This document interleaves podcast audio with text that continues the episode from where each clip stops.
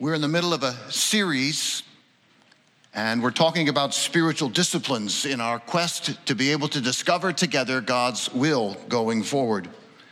Spiritual disciplines are a sacred path to deeper intimacy with the Father and the Son and the Holy Spirit, and to understanding His will, not only for our personal lives, but for our life here together. So, we have talked about the necessity of taking time to be with God and to spending time quietly in His presence. We've talked about engaging the scripture, not simply for information, but that it might be used to transform our heart and our life and allow the Spirit to come and nurture our soul.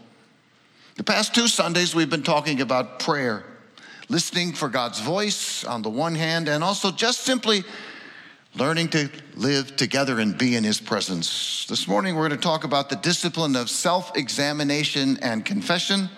I will acknowledge up front, it is probably not one of my most favorite subjects, but it is very, eh, very important. And so, to get us into that subject, a few verses from the psalmist in the 19th psalm and verses 12 through 14. You welcome to join me in your Bibles, otherwise, the words are also on the screen. And this is what the psalmist writes But who can discern their own errors? Forgive my hidden faults. Keep your servant also from willful sins. May they not rule over me. Then I will be blameless, innocent of great transgression. May these words of my mouth and this meditation of my heart be pleasing in your sight, Lord, my rock and my redeemer.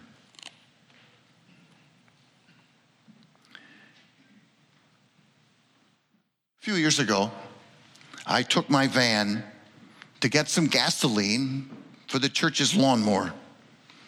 Unfortunately, when I got to the gas station, I realized that the cap on one of the cans didn't fit very well. And as Murphy's Law promises, that was the only can that tipped over on my way back. Gasoline everywhere. Thankfully, gasoline doesn't produce a visible stain, at least after it dries. But you know it's there because it stinks. It stinks for a very, very, very long time. And so I did the admirable thing. I confessed my mistake to my wife. And we tried everything store bought cleaners that are guaranteed to eliminate the odor. they didn't. We tried coffee grounds, baking soda, deodorizers. Everyone we talked to with a home remedy to cover up smell, we tried. Nothing worked except for selling the van. the truth is, we all spill. Many of our spills smell, some for a very, very long time. Some of our smells leave permanent stains. But the truth is, most of us are pretty good at hiding the smells and covering up the stains. Experts. We do it well until we don't do it well. And then we're left with a stinking mess. These stains are best known by another word, by a biblical word, by a three letter word, and that word is sin. The Bible says we have all sinned. And our instinct is to try to cover up that sin, that stink, that smell, that stain, so nobody else notices. But we're seldom successful. Actually, we're never successful because God always notices. Neal Plantinga writes Our awareness of sin used to be our shadow. Christians hated it, feared it, fled from it, and grieved over it. A man who lost his temper might wonder if he should even go to Holy Communion. Our new language fudges. I just like to share that we need to target holiness as a growth area. Where sin is concerned, people just mumble now. We mumble our rationalization. You see, this, this focus on sin, we say, it's ridiculous. I'm a Christian. God has already forgiven my sins, past and present, and even the future. So, what's the big deal? Aren't we just wasting our time even talking about it? But Scripture repeatedly reminds us that our tendency to sin is something that has to be addressed, even if they have already been forgiven. The psalmist writes here in this psalm we just read Who can discern their own errors? Forgive my hidden faults. Keep your servant from willful sins, that they may not rule over me. You see, the psalmist is here describing for us this discipline of self examination, discerning our own errors. Hmm. He's talking about the discipline of confession. Forgive my hidden faults. And he's talking about spiritual transformation. Keep your servant from willful sins. So, just for clarification before we dig in deeply, we're not talking about what I will call first level, frontline confession. That is about our heartfelt admission of sin and confession. That is, Father, I'm a sinner. Father, I am sorry for my sin. Father, I recognize I cannot save myself. I need Jesus. That kind of self examination and confession that leads to what the scripture calls conversion. That's first level, in my estimation, self examination and confession. And it leads to becoming a follower of Jesus. It leads to our becoming saved. It leads to what the scripture calls eternal life. But after that first level frontline confession, in my estimation, there is a second level, fine line self examination and confession. Don't forget that in our text this morning, it is the psalmist, it is David who is writing it, and he is already a member of God's family. He's already done, if you will, the first level, frontline confession and self examination. David is here talking about, and we will be talking about, an ongoing self evaluation of our life, of our thoughts, of our words, of our deeds. And we'll be doing that in the light of God's word, in the light of God's will, and in the light of God's commands. This is the discipline of self examination and confession that leads to becoming more and more like Jesus.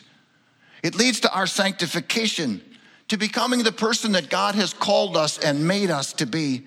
This is the focus of our conversation and our self examination and the discipline of confession this morning. So, a few years ago, I had some excruciating pain in my lower abdomen and Marilyn took me to the hospital. After an examination and a CAT scan, a diagnosis was made. I had a kidney stone. The remedy, they said, was simple just go home, just wait, just deal with the pain, and hopefully it will pass. Easy for them to say, but it did. A few months later, more abdominal pain. I went to the doctor. This time he examined me, he ordered an upper GI. When the results came back, the diagnosis was made. I had duodenitis. The remedy this time? Medication. And after a few days, the uncomfortableness disappeared. A few months later, I had better years. A few months later, while on vacation camping, more excruciating abdominal pain. Back to the hospital. After an examination and another scan, another diagnosis was made appendicitis. This time, the remedy surgery. I had it removed. Pain, physical, and even emotional pain send us running to the experts for help. We willingly submit to an examination. We willingly follow the prescription. We long to be pain free. We know the benefits of these examinations, and the common wisdom of early detection is crucial and life saving. And we're also aware that the treatment is almost always inconvenient and often somewhat painful, but we know it sustains and brings life, so we do it. Spiritual examinations are not all that much different. They are no less inconvenient and often no less painful, but they too are designed to promote life. In this case, life with a capital L, real life. Sin, spiritual pain to our soul, should compel us to engage in regular examinations. As believers, we should long for that kind of spiritual health and vitality. To survive, We've learned to hide our inadequacies well, but since we're dealing with the sinful nature, Murphy's Law will remind us that at some point it will rear its ugly head. Some years ago, Couscous, who was a Barbary lion, attacked and killed Dianna Hanson, an intern at a California wildlife sanctuary. Couscous was just doing what Barbary lions do. Eventually, one's nature comes to the surface. Sinners sin. It is what sinners do, it's part of their job description. The problem we have in front of us this morning is not that sinners are sinning, the problem is that it is saints who are still sinning those who call themselves saints, those who acknowledge that they are followers of Jesus, for them in their life, in our life, and in your life, those things have to go. Saints are to look increasingly like Jesus. So if we're serious about Jesus, we'll be willing to do anything and everything that is necessary so that you and I can be more and more like him. The psalmist writes in Psalm 139 Search me, O God, and know my heart. Test me and know my, my anxious thoughts. See if there is any wicked way in me and lead me in the way everlasting. If we pray that prayer seriously, that is a bold, audacious prayer. And more importantly, it is a prayer that God will always answer. Because if you ask God to reveal your sins to you, He will. M. Scott Peck writes Examination of the world without is never as personally painful as examination of the world within. And yet, when one is dedicated to the truth, that is, to being more and more like Jesus, the pain seems relatively unimportant. Spiritual examination is the discipline of bringing our whole self before God. That is to bring every part of our being, of our life, our heart, our soul, our mind, our strength, things that are visible and things that are invisible, things from the past and things from the present, the healthy and the diseased, and even the dying. To put it under His magnifying glass, under His spotlight, every single part. So, bringing my whole self before God involves examination that is naming our sin. It involves confession, that is owning our sin. It involves repentance, that is grieving our sin. It involves seeking forgiveness, that is reconciling with the offended. It means restoration, redeeming the offense. It means transformation, avoiding further offense. if community is the land, and silence and solitude are the foundation. And scripture is the framework, and prayer is the walls and the roof. Regular examination is the insulation. It is designed to keep sin out, it is designed to keep holiness in our heart. Growing up, many of us were taught the acronym JOY Jesus, others, yourself. We were told that this is the believer's priority list in that order, and it suggests a great order of importance. But Elizabeth O'Connor comes along in her book, Journey Inward, Journey Outward, and suggests a little bit different priority list. She puts her priority list in what comes first and then second and third in order. She says we need to deal with ourselves first. Like when you're on a plane and they might be losing oxygen, they remind you to put your own mask on first before you help somebody else. And O'Connor suggests that we not, cannot grow in intimacy with God unless we are first and foremost aware of who we are and who we are not, and of the barriers we have built up between us and God. John Calvin seems to concur. He says, The knowledge of ourselves not only arouses us to seek God, but also, as it were, leads us by the hand to find him. That is, a thorough self examination is essential for us to discover and to know ourselves. And the truth is, we are often unaware of those kinds of things that can result in major disasters. Don't worry about it. It's nothing, said U.S. Navy Kermit Tyler. He said that on December 7, 1941, as his radar picked up a large formation of airplanes that were headed toward Hawaii. And sometimes our first impressions on the surface are wrong. Like the one who said, You're going nowhere, son. You simply ought to go back to driving a truck. That was the manager of the Grand Ole Opry in 1954. And after one performance, he fired Elvis Presley. We need to be reminded of a few basic truths before we engage in this second level, fine line self examination. Or the process is either going to be superficial for us, we'll just sort of glance off the surface, or it's going to be an invitation to despair and discouragement. So, note with me these five basic truths. The first one is, and we need to know this God loves you. Regardless of how you feel, you must know that God loves you and He loves you unconditionally. Self examination, you see, is not an invitation to self condemnation. God loves you just as you are, and He loves you enough that He doesn't want to leave you that way. The second truth that you and I need to know is that we are broken people. We have all been damaged by our sin. We have all been separated from the God who created us.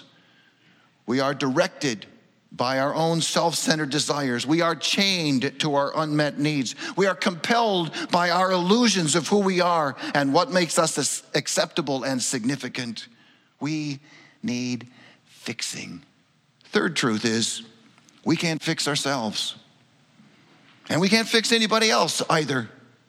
We long to be in control of our own lives. We keep trying and we keep insisting that we can handle it, we can do it, but we have not experienced success.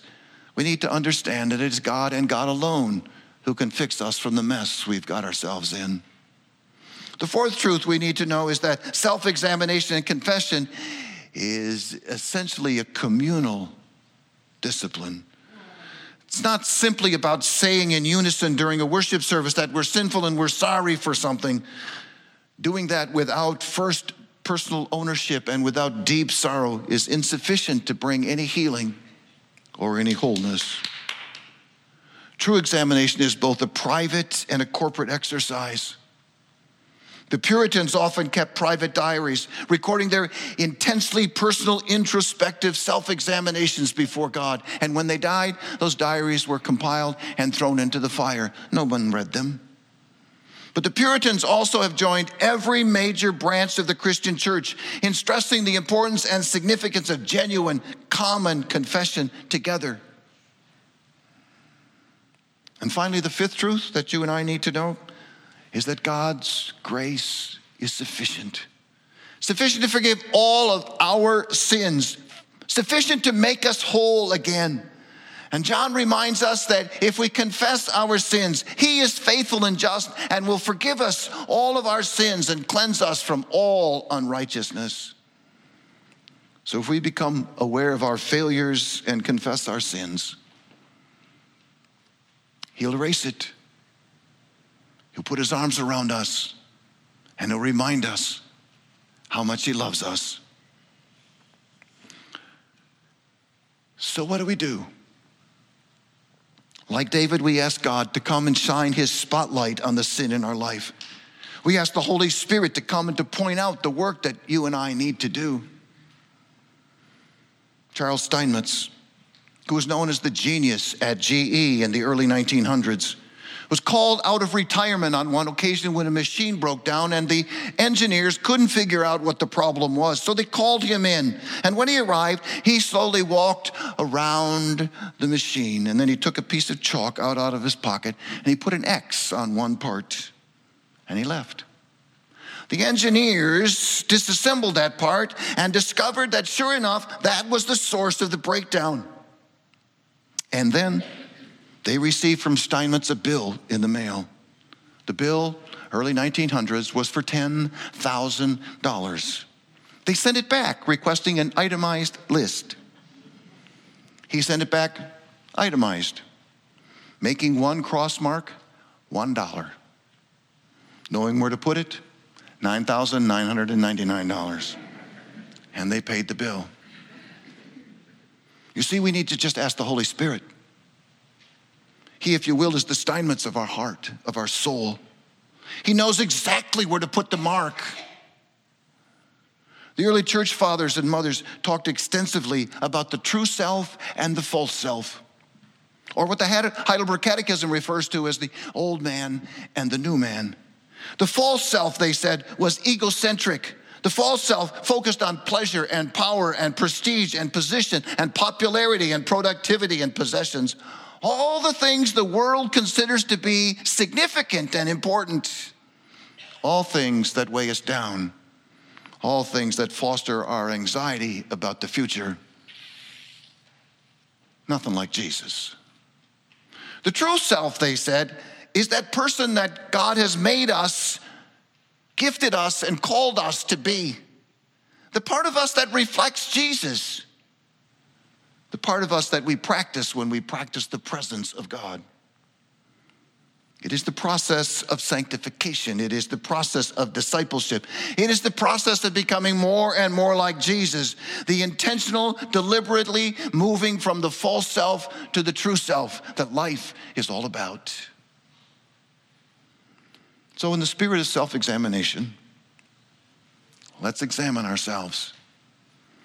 Surprise quiz right in the middle of a sermon. Who would have thunk? Never saw that coming, but here it is. So, here are some of the symptoms of the false self. Just answer quietly true or false, yes or no. First, I say yes, sometimes when I really want to say no. True or false? I get depressed or discouraged when people are upset with me. True or false? I need to have others' approval in order to feel good about myself. True or false? I act nice and sweet on the outside, even with people I can't stand and who are taking advantage of me. True or false? I often remain silent just to keep the peace. True or false? I believe that if I make mistakes, I'm a failure. True or false? I sometimes criticize others in order that I might feel better about myself. True or false? I tried to avoid looking weak or foolish if I don't have the answer. True or false? I have to be doing something exceptional in order to feel significant. True or false? I have to be needed to feel confident. True or false? I tend to be fearful and I really don't like challenges, true or false. I often do what others want so they won't get mad at me. True or false? I use knowledge and competence to cover my feelings of inadequacy. True or false? I want my children to behave well so others will think that I'm a good parent. True or false? I often compare myself to other people. True or false? How'd you do? Any truths? I had some. We've work to do, right? True or false? Well, that is more of a contemporary list of questions. There are and have been numerous methods of self examination that the church has used over the centuries. Historically, the Eastern Orthodox Christian used the Beatitudes in their self examination. Roman Catholics have typically gone through the, through the Lord's Prayer. Protestants, particularly Western Protestants, have often used the Ten Commandments to point out sin. Some use the fruit of the Spirit. For us as Reformed Christians, the Heidelberg Catechism uses the summary of the law. Since medieval times, the seven deadly sins are often used. Do you know them? Sloth, lust, anger, pride, envy, gluttony, greed. They can be a helpful tool. Many with addictions have used the 12 step program. The truth is, the 12 step program seems to take a far more rigorous self examination process than even the 21st century church. Their fourth step to make a fearless and searching moral inventory of ourselves is a call to inner self examination. The exam invites them to deal with their personality traits, with their pride and their lust and their impatience, with their procrastination, their irresponsibility, and their judgmentalism, but also to their attitudes selfishness, resentment, fear, jealousy, self pity, greed, envy, and hatred and also to their behaviors lying, cheating, stealing, adultery, drinking, gambling, and gossip, and many more. Another practice that dates back to the very early church is known as the prayer of examen. It's also sometimes known as an awareness examen. An examen refers to that weight indicator on the scale. It means to accurately and adequately weigh and assess a situation or an issue. The first form, because it comes in two forms, the first form of this prayer of awareness is known as the examen of conscience. The examen of conscience.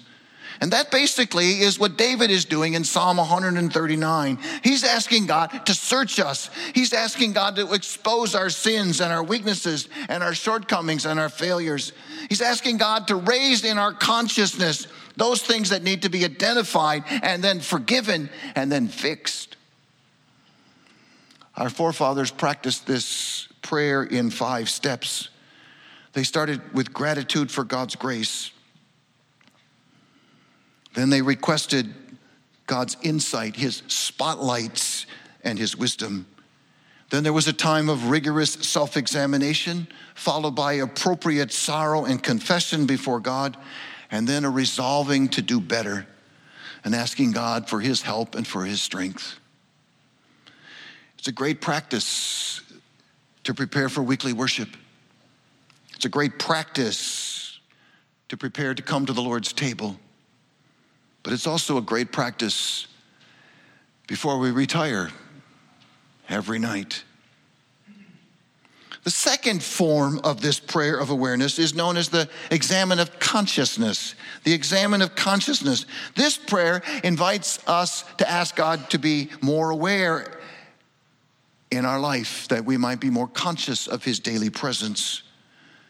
In Genesis 28 16, Jacob laments, Surely the Lord was in this place, and I knew it not.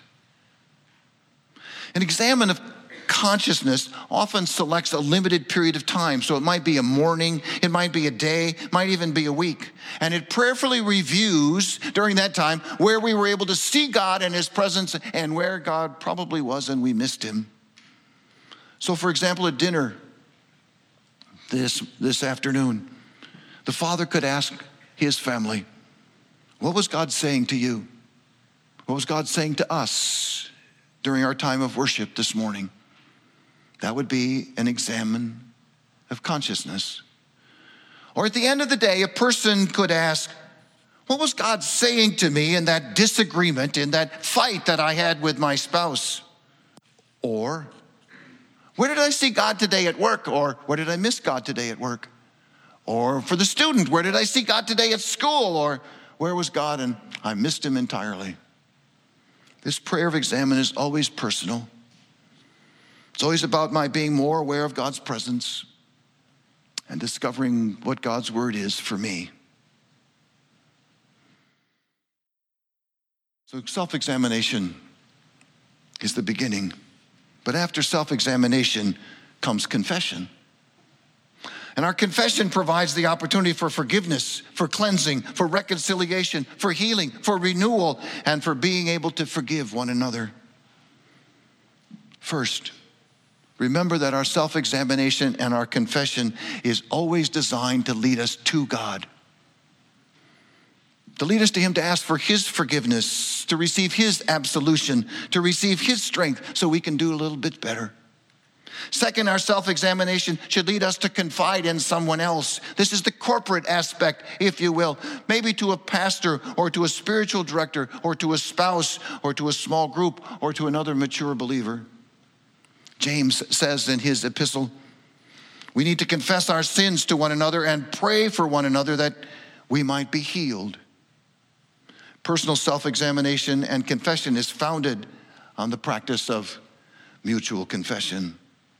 Third, our self examination must lead us to confess to the one that we have sinned against. So imagine this morning after church, your brand new car is parked in the parking lot. And as you walk out, you see me in my car, and my car hits your car. And then you notice that I stop, and I bow my head for a moment. And then I drive over to where you are. I roll down my window and I say, Hey, Bob, I hit your car. But I confessed, and God has forgiven me. See you around. Are we good? Yeah, I don't think so. You see, when you wrong somebody, you need not only to confess to God, but you need to confess to the person that you have wronged if it is within your power.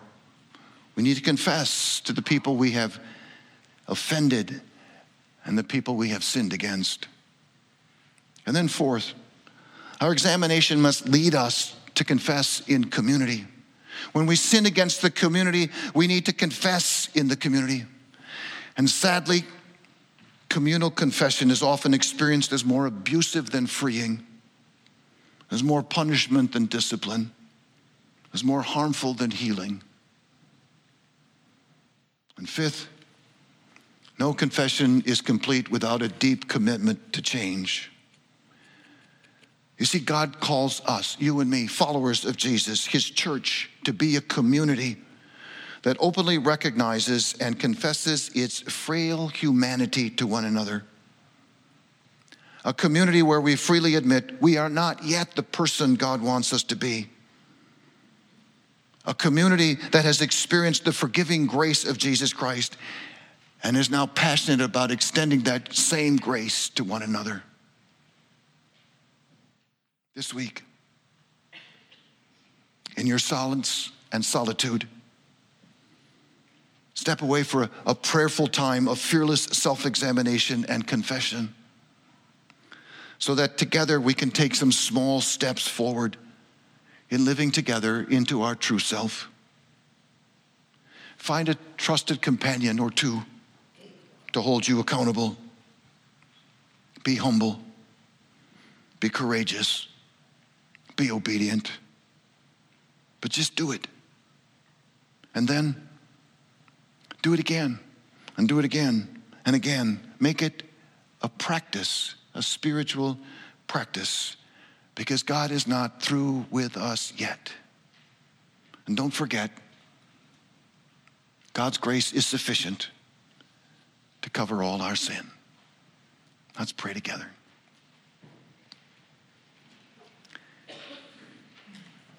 Father, thank you for the name of Jesus and for your promise that in the name of Jesus, if we confess that name with our whole heart, soul, mind, and strength, we will find forgiveness. We will find healing. We will find wholeness. Father, we long to be more and more like Jesus. And we pray this in his name. And all God's people said, Amen.